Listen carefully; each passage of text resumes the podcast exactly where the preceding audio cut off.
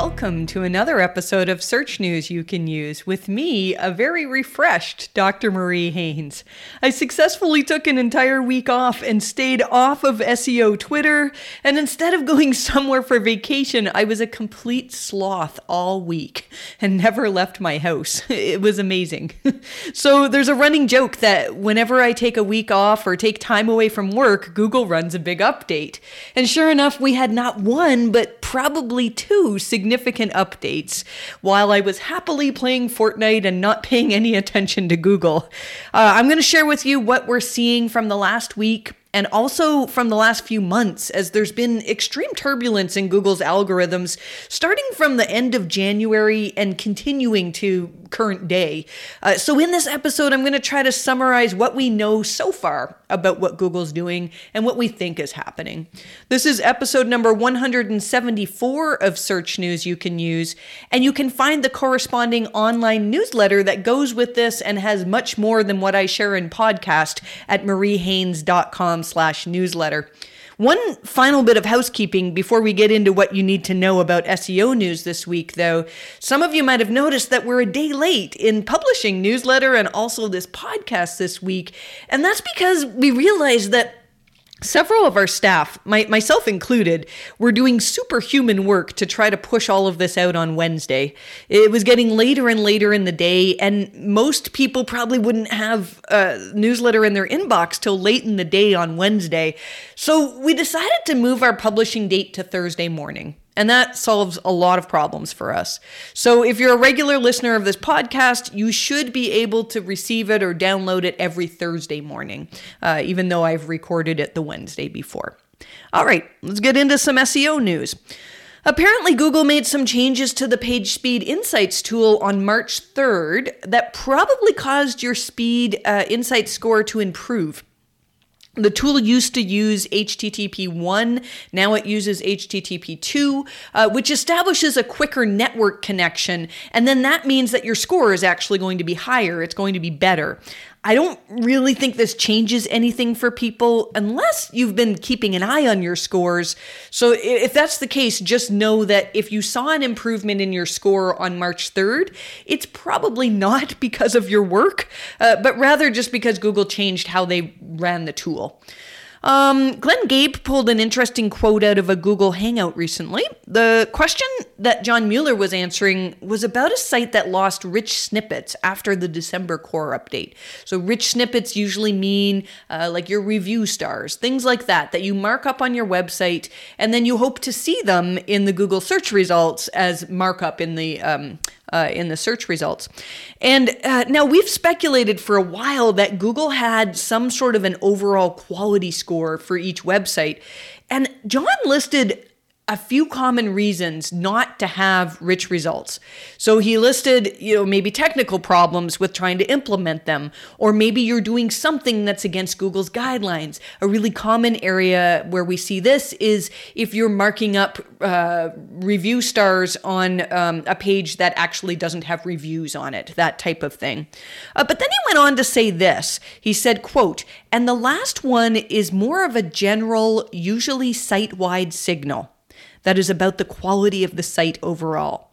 He said that if everything is set up correctly and Google's had time to process your markup and you're still not seeing rich results, then that's, quote, usually a sign that our quality algorithms around the rich results in general are not 100% happy with your website. He went on to explain a way that you can test this using site colon searches, which we've gone into more detail in newsletter. But the interesting part to me was just the phrase about quality algorithms not being 100% happy with a website. That's nothing earth shattering or new, but it's always interesting to hear more information about how Google's algorithms are trying to elevate sites that they consider high quality. If you used to have rich snippets before an update and they disappear afterwards, you really should be pouring through Google's Quality Raters guidelines and also their blog post on core updates, which I'm going to get into that in a little bit uh, now. So, I said at the top of this episode that there were probably two Google updates while I was on vacation last week. And and I know Google runs updates every day, multiple times per day. Uh, of course there were updates last week. But I'm telling you, these updates were significant. With quite a few sites, we saw some increases on March 1st that were very unusual and very uh, very significant. But for a lot of those sites, uh, the increases reversed March 5th or 6th. Now, March 5th or 6th was only a few days ago. As I'm recording this, it's March 10th right now. So I don't have a whole lot of insight into this, but I'm going to tell you that we had more sites affected than usual. Uh, a good number of our recent clients are seeing really, really nice gains after whatever happened on March 5th or 6th. And quite a few of our older clients are uh, uh, admittedly seeing losses as well. So in the past, my job when I see this type of data is to figure out what is it that Google changed. And the reason why we do that is so that we can have some sort of a framework to help us understand what should we be focusing on in our SEO efforts. My team and I realized this week, though, that doing this really isn't as valuable as it used to be in the past. And here's why. Think back to, say, 10 years ago when we had Google updates then. I'm sure some of you remember when Panda first rolled out in 2011. It was really useful at that time to try to understand what it was that Google changed. We had all sorts of theories, and they're still debated to this day. We had discussions in the SEO community that Panda demoted websites uh, with thin content. And then we debated about whether duplicate content could contribute to Panda. And while our conclusions as an SEO community on what types of things Panda affected, they weren't always completely agreed upon across the whole community, but this discussion gave us good hints as to what to try to improve for sites that were hit. Similarly, Penguin was an update that had very clear and obvious focus. It's funny though, everybody says that Penguin was about link quality, but if you look at Google's blog post on this update, they actually talk about a number of other web spam issues that Penguin tries to neutralize as well. But still, if you had a client whose traffic plummeted on April 24th, 2012, which was when Penguin rolled out, it's pretty obvious what the cause of that was. And your roadmap as an SEO would be a little more clear because you knew that you'd be focusing on links and link quality.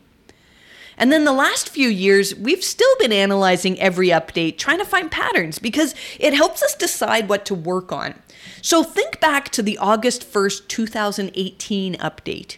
This was a core update, and Google didn't name it, but the community, the SEO community, named it Medic because it very clearly affected a lot of medical sites. But knowing that this site, this update affected a lot of medical sites, it didn't really help us help those medical sites.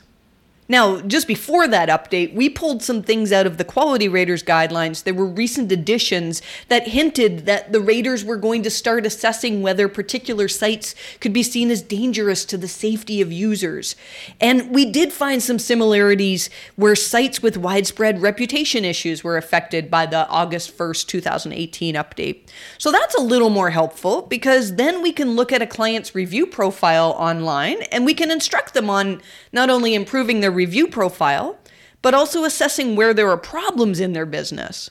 If people all over the web are complaining about your refund policy or your rude staff or some other widespread problem with your business, then this is something that we really believe Google is measuring.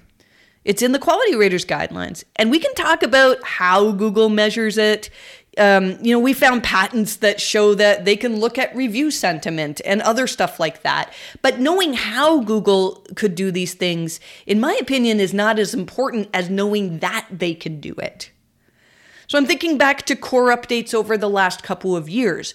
In June of 2019, we had an update that uh, it was a core update that really strongly affected alternative medical sites. And this didn't come as a surprise to us because Google had added stuff to the quality raters guidelines that mentioned in several places how important it was for medical advice to not contradict what's generally accepted as good in the medical scientific community. Again, we can have all sorts of arguments about how or whether Google can do this. I think it's all connected to entity information, and I have I have a bunch of theories on how Google's algorithms could determine whether medical content is contrary to scientific consensus. But how Google does it doesn't really matter. With the May core update in May 2020, it was a little bit harder for us to find specific patterns amongst the sites that were affected. I'm looking back at our algo update list and I see that on May 4th, 2020, I wrote, quote, in our early analysis, our early analysis shows that Google appears to be rewarding truly valuable content, especially content that's written by somebody with firsthand experience. But beyond that, we couldn't find a lot of patterns to analyze to say, oh, if your site was affected, this is likely the issue. And the same thing happened with the December core update following that. One of the things that I do whenever there's a significant update is look at sites that have come to us saying that they've had a drop in traffic. And then I try to find keywords that they've ranked well for for quite some time that appear to have been affected with this update. We use a combination of a bunch of different tools that allow us to do that and to, to find the keywords to analyze and then also to see which uh, which search, what the search results looked like before and after the update. And most of the time, while we can't pinpoint one specific reason why this happened, we can usually look at pages that performed well with the update and recognize that they truly are more relevant to the query, to the keyword uh, that was searched for. The same is true of almost all of the unannounced updates that we've had in January, in February of this year, and now also in March. I, I started off intensely analyzing each of these updates, and in almost every case, when we compare pages that won versus pages that lost, and we put ourselves in the shoes of somebody who searched for that query, we can really see why searchers would prefer to land on the page that Google promoted. One example of a page that outranked uh, one of our clients was a medical article that was written by a nurse, and the medical article didn't have references like Google likes to see, like was laid out in the quality raters guidelines. And there was no information on the author other than to say that she was a nurse. It was the type of page that my team would have looked at and flagged as a page that was lacking in elements of EAT. Yet, this page started to outrank one of our clients' posts. Uh, and our client has excellent EAT for this subject. So, why would Google elevate a post that was lacking in EAT relative to our client? Because as a searcher, the answer to my question and it's in our it's in our client's post but it's a little bit convoluted and you need to read through a fair amount of, of, of information to come to the conclusion that you were trying to find but in the post that was elevated and that just has a little bit of EAT information, I actually found the answer to my query within a few seconds of landing on the article. As a searcher, that article really was more useful. Now, that doesn't mean that we can make a rule saying, ah, Google is now evaluating posts that thoroughly answer your question in the first paragraph. I mean, maybe they are, and maybe that's something that searchers find valuable, but it's not something that we're going to make widespread recommendations across every site that we review. So hopefully at some point in the future, I'll have an article out where I can show you some specific examples that I pulled from the web as opposed to just vaguely talking about client sites. The, the point that I'm trying to get across here is that there really isn't a lot of value these days in trying to determine specifically what it is that Google changed with a big update at least not the same value that uh, we saw in the past when I first started doing this. I keep talking about this Google video. I've mentioned it probably in every podcast episode for the last uh, few months called Trillions of Questions, No Easy Answers. And really, the thing that they keep talking about over and over again was how proud they are of their increased use of deep learning to better understand language. If you've been in SEO for more than a few years, you're really used to what Google calls rules based algorithms. So, rules based algorithms, they're a lot easier to reverse engineer. These new algorithms that use machine learning and natural language processing, they're not rules based. And we they're very hard to reverse engineer them. I think we only know a tiny bit of how advanced Google's become when it comes to understanding language. And I know there are some of you out there who are saying, no, no, but the sites that are ranking above me now after this update, they're not a better answer for the search query. And, you know, in a lot of cases, I'd question you on that. Sometimes we think what, what we think is better for the user is not actually what the user's looking for. Um, so again, I want to get you some more specific examples to to share what I'm trying to say here. Uh, but let's let's recap what we've seen in the last few weeks. We'll go back to the end of January. January 27th was some kind of significant update. It affected a lot of sites, but Google didn't announce anything. We did, I looked at a few sites that were affected by this, and I found the same thing as we've found with other updates that there's no specific thing that was the same amongst sites that were hit, other than pages that declined were outranked by ones that did a better job at meeting the searcher's needs. So then we had January 31st, which was not a Google update, but a lot of people's analytics are really messed up because there were bot attacks in Google Analytics. And it's very hard to see what happens after that, which I think for a lot of websites, it kind of obscured other things that were happening around that time, in particular, uh, changes to Google's algorithms. Um, and then a few days later, starting around February 6th, again, there was something that I really felt was a huge update.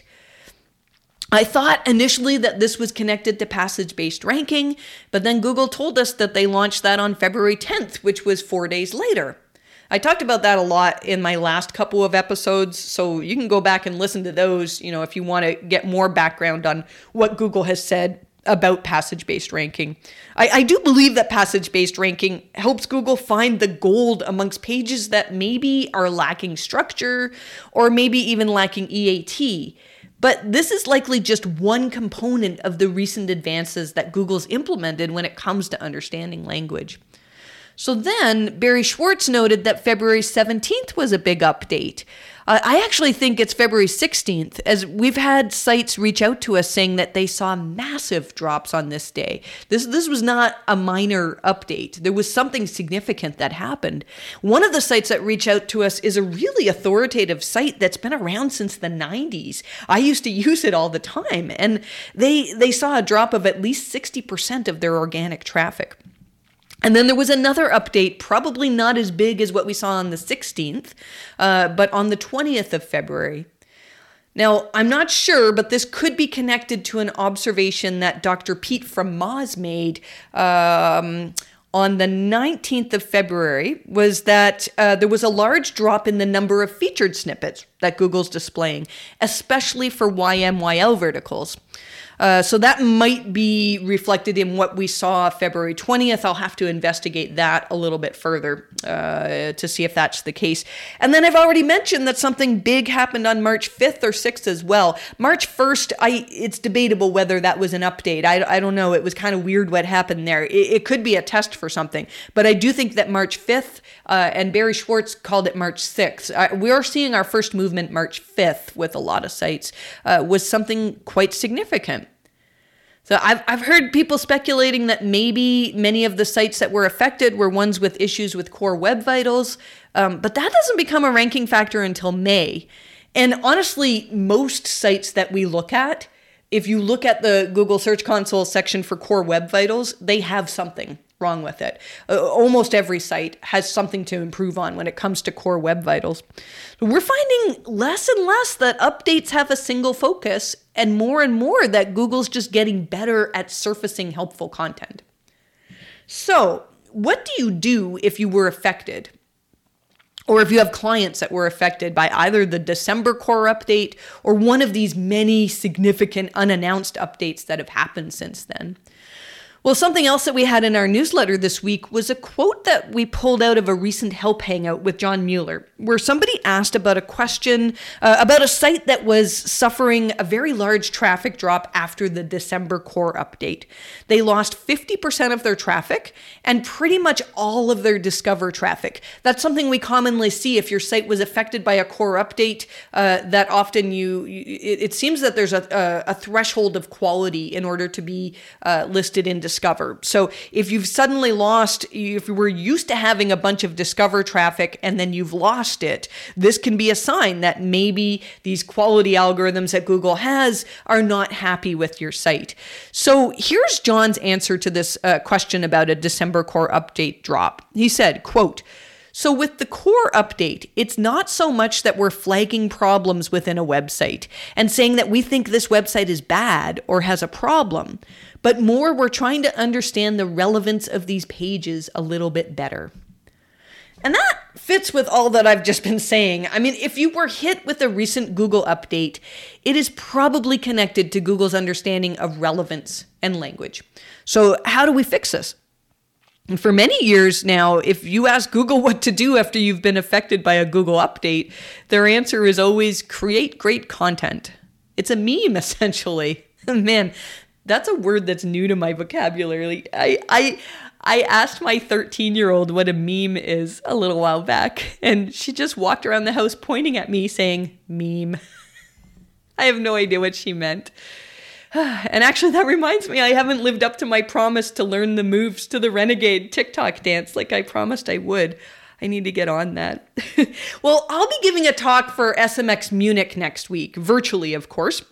And I have an image in my talk from many years ago of Matt Cutts saying, create great content as the answer to pretty much every question he was asked. And we've we've always said that Google is kind of vague in their recommendations here. I mean, what really is great content? Well, let's go back to this answer that John gave to the person whose site had seen drops with the December core update. His advice was this I'm quoting again we have a blog post about, about core updates that has a little bit more background information on the kinds of things we look for when trying to understand relevance. If you're doing SEO and you have not read Google's blog post called What Webmasters Need to Know About Core Updates, you're missing out pretty much every time a site owner comes to us that's been affected by a Google update these days, we can point out several things in this blog post that very clearly are serious issues on their site. John said there's rarely one simple thing to focus on, but rather, quoting again, lots of small things that kind of add up, and a lot that is listed in the blog post as well. Now, I'm not going to rehash this entire blog blog post in this podcast episode because I've done that a few times. Uh, this is the blog post that has questions to ask yourself, like, does the content provide substantial value when provided or when compared to other pages in the search results? Many of us are used to, as SEOs, we're used to this pattern where we create content and and what we do is we create something that's equally as good as what our competitors have and what's currently ranking. And then we try to get links to that content to convince Google's algorithms that our post is a better one than the ones they're already ranking. Now, links are still very important, especially if you're getting mentions from authoritative sites in your vertical. But as Google gets better at understanding language, at understanding the intent behind a searcher's query, and even at understanding individual passages of text on a page, I believe Matt Cutts' words of create great content are even more important today than they ever were. I'm going to lay out briefly my recommendations if you were hit by one of these updates. It's always a good idea to do a technical audit of your website when you've suffered a drop. But a core update hit is not likely, in my opinion, to be reversed by improving your technical SEO. But every little thing that you can do to improve your website, they can help improve your rankings to some degree. So, yes, you should be crawling your site and fixing your 404 errors and getting your canonicals right and working on improving your core web vitals. But these really, in my opinion, are just a baseline of keeping your site healthy. So once you're satisfied that your site is technically sound, then according to Google's blog post on what webmasters need to know about core updates, there are two main things we need to pay attention to. The first of these is EAT. And I'm not talking about trying to game EAT. Adding an author bio to your post is probably not going to recover you from a core update hit.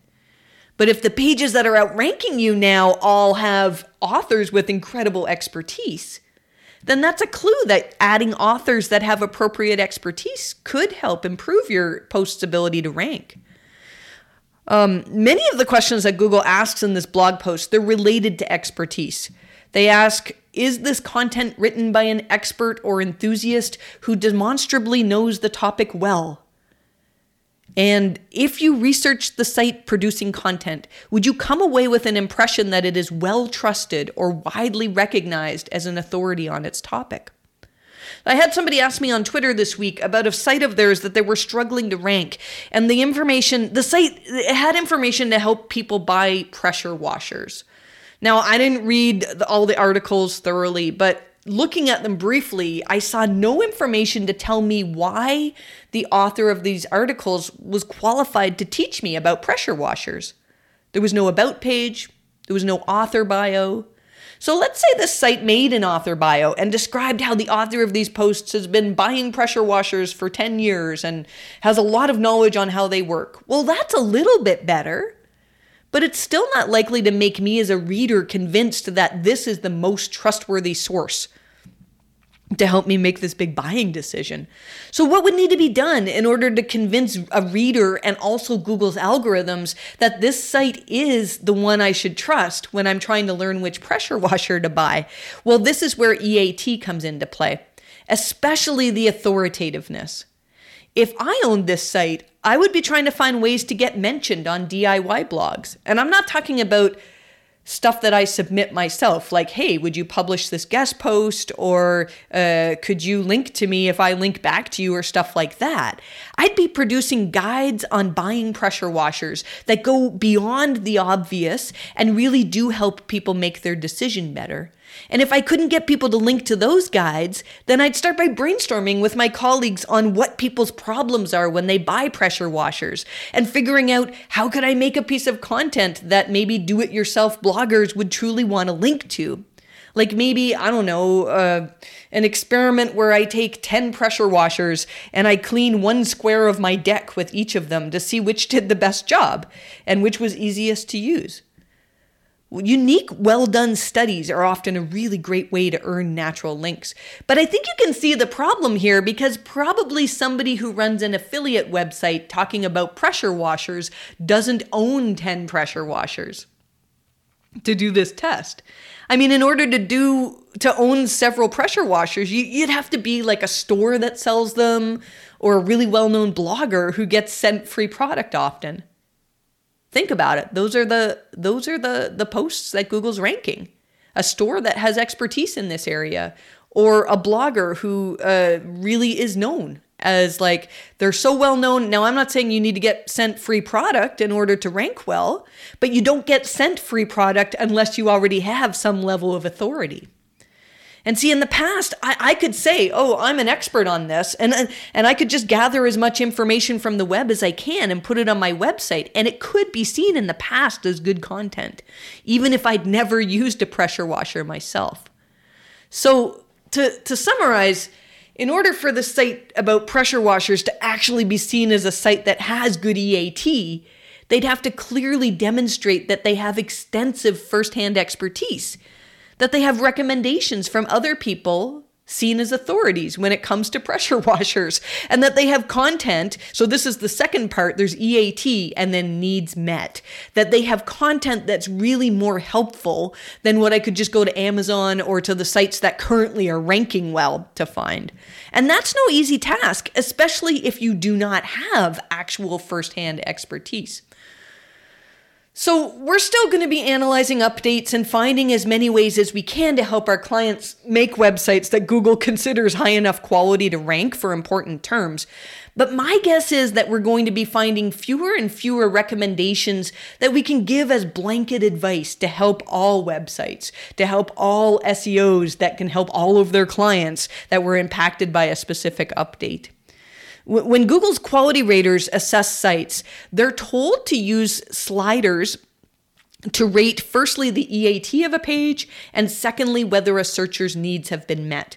I really think the most successful sites from this point on are going to be ones that can demonstrate really good EAT and also go above and beyond when it comes to giving the searcher the type of content that they're looking for. Well, that was a lot of stuff. Uh, as I mentioned earlier, I'll be speaking at SMX Munich virtually, talking about auditing your content to find areas to improve upon to improve quality. Uh, I saw in the newsletter that my team put out last week while I was on vacation that there was a promise that you'd learn a lot about Fortnite when I got back. Well, I'll tell you, I got a lot better at the game by playing it far too many hours last week. I know most of you don't know the ins and outs of Fortnite, but there's a competitive section uh, to Fortnite called Arena. And if you get to Division 8 in Arena, it's called Champs Division. And people in Champs Division can compete in cash cups to try to, not that I need to make extra money from Fortnite, but I'd love to compete in these cash cups to, uh, and you can even compete in the Fortnite Champion Series, which is eventually leads to, uh, well, a couple years ago it was the World Cup. It's all mixed up now because of uh, the pandemic. Um, so my goal for this season of Fortnite was to make it to Division 7, just one before Champions champs, uh, and that's really hard. And and I didn't want to make it there by just you can you can sort of do that by hiding. It's called camping and not actually fighting people. Um, and I camped the last couple of games, I'll tell you, but I I did really well. I've improved my fighting skills, and uh, uh, I I really really enjoy this game so much. I had a great talk last week with some of the creators of a training program called Novos. Uh, if you do want to get better at Fortnite, I definitely recommend it. They, they are not paying me to say say this or anything. It's just a really good program. So we were talking about some of the studies that showed uh, the benefits of playing a fast-paced game like Fortnite.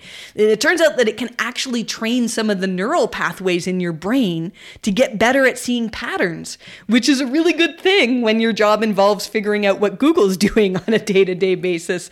So uh, the Novos people, they're setting up something to help kids who want to go pro with Fortnite or even make careers out of uh, content creation on YouTube for Fortnite. So they're setting up something to help these kids talk to their parents because it's hard to explain to parents that they're not just sitting around wasting their lives on video games. And, uh, anyways, Novos asked if I'd help out with that, which I think is really, really cool. So I told them to watch out for me as a success story in using their training program. I'm I'm 47 right now, and my next goal in Fortnite is to be the oldest woman ever to qualify to play in a Fortnite championship series. So, I don't have any tips right now for getting better at Fortnite, but who knows? Uh, something I'd love to do one day is, is stream myself playing Fortnite and talking about SEO at the same time, and maybe maybe playing with some of you who uh, who play, and we could have conversations about Google's algorithms while we do that.